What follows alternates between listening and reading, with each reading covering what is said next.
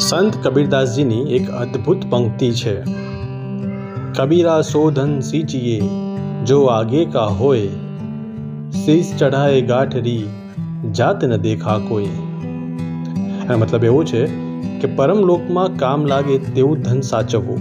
બાકી માથે ઘાસડી મૂકીને અહીંથી મેં કોઈને જતા જોયા નથી. કદાચ જીવનનો સૌથી મોટો વિવેક એવો છે કે શું પકડી રાખવું અને શું છોડી દેવું? જર્મનીના એક હેન્ડિક બોલ નામના નોબેલ પ્રાઇઝ વિનર સાહિત્યકાર હતા. તેમની એક ખૂબ જ રસપ્રદ કથા છે. એક વખત, એક સફળ અમેરિકન વેપારી મેક્સિકોના એક નાનકડા ગામના દરિયાઈ તટે ઊભા હતા. ત્યાં એક માછીમારે થોડીક તાજી પકડેલી માછલીવાળી એક નાની હોડી કિનારે લાંગરી બંને વચ્ચે સંવાદ થયો. વેપારીએ પૂછ્યું કે આ માછલી પકડતા કેટલો સમય લાગ્યો? માછીમારે જવાબ આપ્યો થોડાક કલાકો. વેપારીએ પૂછ્યું "અ, લાંબુ રોકાઈને વધારે કેમ ન પકડી? માછીમારે કહ્યું કે મારા ગુજરાન માટે અને મારા પરિવારના ગુજરાન માટે આટલી પૂરતી છે. વેપારીએ કહ્યું કે તો પછી દિવસના આ બચેલા સમયનું તું શું કરે છે? માછીમારે કહ્યું કે સવારે નિરાતે જાગું છું. થોડીક માછલી પકડું છું. બાળકો સાથે રમું છું. બપોરે વિરામ લઉં છું. સાંજે બજારમાં આ માછલી વેચું છું. થોડું મિત્રો સાથે બેસીને ગપ્પા મારું છું અને રાતે મારું ગમતું ગિટાર વગાડું છું. મારું જીવન તો સુખથી છલોછલ છે. આ સાંભળીને અમેરિકન વેપારી બોલ્યો કે સાંભળ, મારી પાસે બિઝનેસ ડિગ્રી છે અને આઈડિયા પણ છે. હું તને મદદ કરી શકીશ. તું શ્રમ વધાર, વધુ માછલી પકડ અને વધારે પૈસા રળ તારા બોટનો કાફલો વધાર અને માછલીઓ કંપનીને સીધી વેચ. ઉત્પાદન અને વેચાણ તારા હાથમાં જ રાખ. અને નાનકડું ગામ છોડ. મેક્સિકો સિટી કે લોસ એન્જલિસ કે પછી ન્યૂયોર્ક ચાલો જા.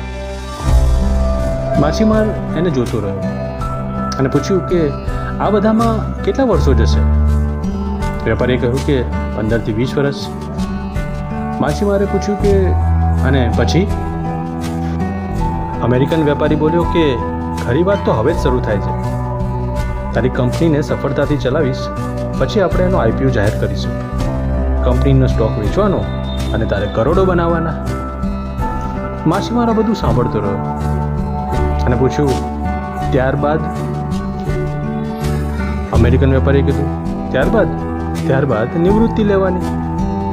કોઈ દરિયા તટના નાના ગામે ચાલા જવાનું, નિરાંતે ઉઠવાનું, માછલી પકડવાની, બાળકો સાથે રમવાનું, બપોરે આરામ કરવાનો, બજારમાં લટાર મારવાની અને સાંજે મિત્રો સાથે ગપ્પા મારવાના. અને પછી રાતે તને ગમતી વસ્તુ કરવાની એટલે કે તને ગિટાર ગમે છે તો ગિટાર વગાડવાનું. માછીમાર એને જોતો રહ્યો અને એક નાનકડું સ્માઇલ આપીને ત્યાંથી જતો રહ્યો. કદાચ આપણું પળોમાં રોકાણ એ જ આપણી જીવતરની આવક છે. આપણા જીવનનો અર્થ કે આસ્થા આપણી દૈનિક પસંદગી અને પ્રાધાન્યમાં દેખાય છે. આપણા સંઘર્ષો, વિજય, પરાજય, સફળતા, નિષ્ફળતા એ બધાથી જ આપણે મોટા છીએ. તેથી જ તો માત્ર વિચારોથી મન અને વસ્તુઓથી ઘર નથી ભરાતું. પણ હા ઓર્ડિનરી ઇઝ એક્સ્ટ્રા જીવન નાની મોજ મજાથી છલકાય છે. કવિવર રવિન્દ્રનાથ ટાગોર કહેતા હતા કે વસ્તુઓ વધતી જશે તો ચૈતન્ય અને આનંદ ઘટતા જશે. તેઓ કહેતા હતા કે એક નાનકડું ગુલાબ પણ આખે આખા વસંત અને બગીચાના મિલનનું સારાંશ છે. એમ જ આ એક પડ પણ તમારા આખા જીવનનું દર્પણ છે. તો ઝીલી લો એને અને એક એક પડને જીવી લો, મન ભરીને. એક એક પળમાં કરેલું તમારું ઇન્વેસ્ટમેન્ટ જ તમારી જિંદગીની ખરી કમાણી બની રહેશે.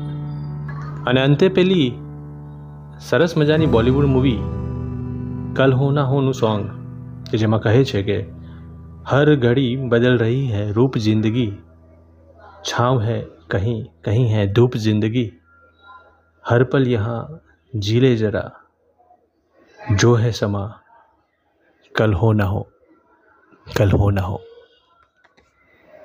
Thank you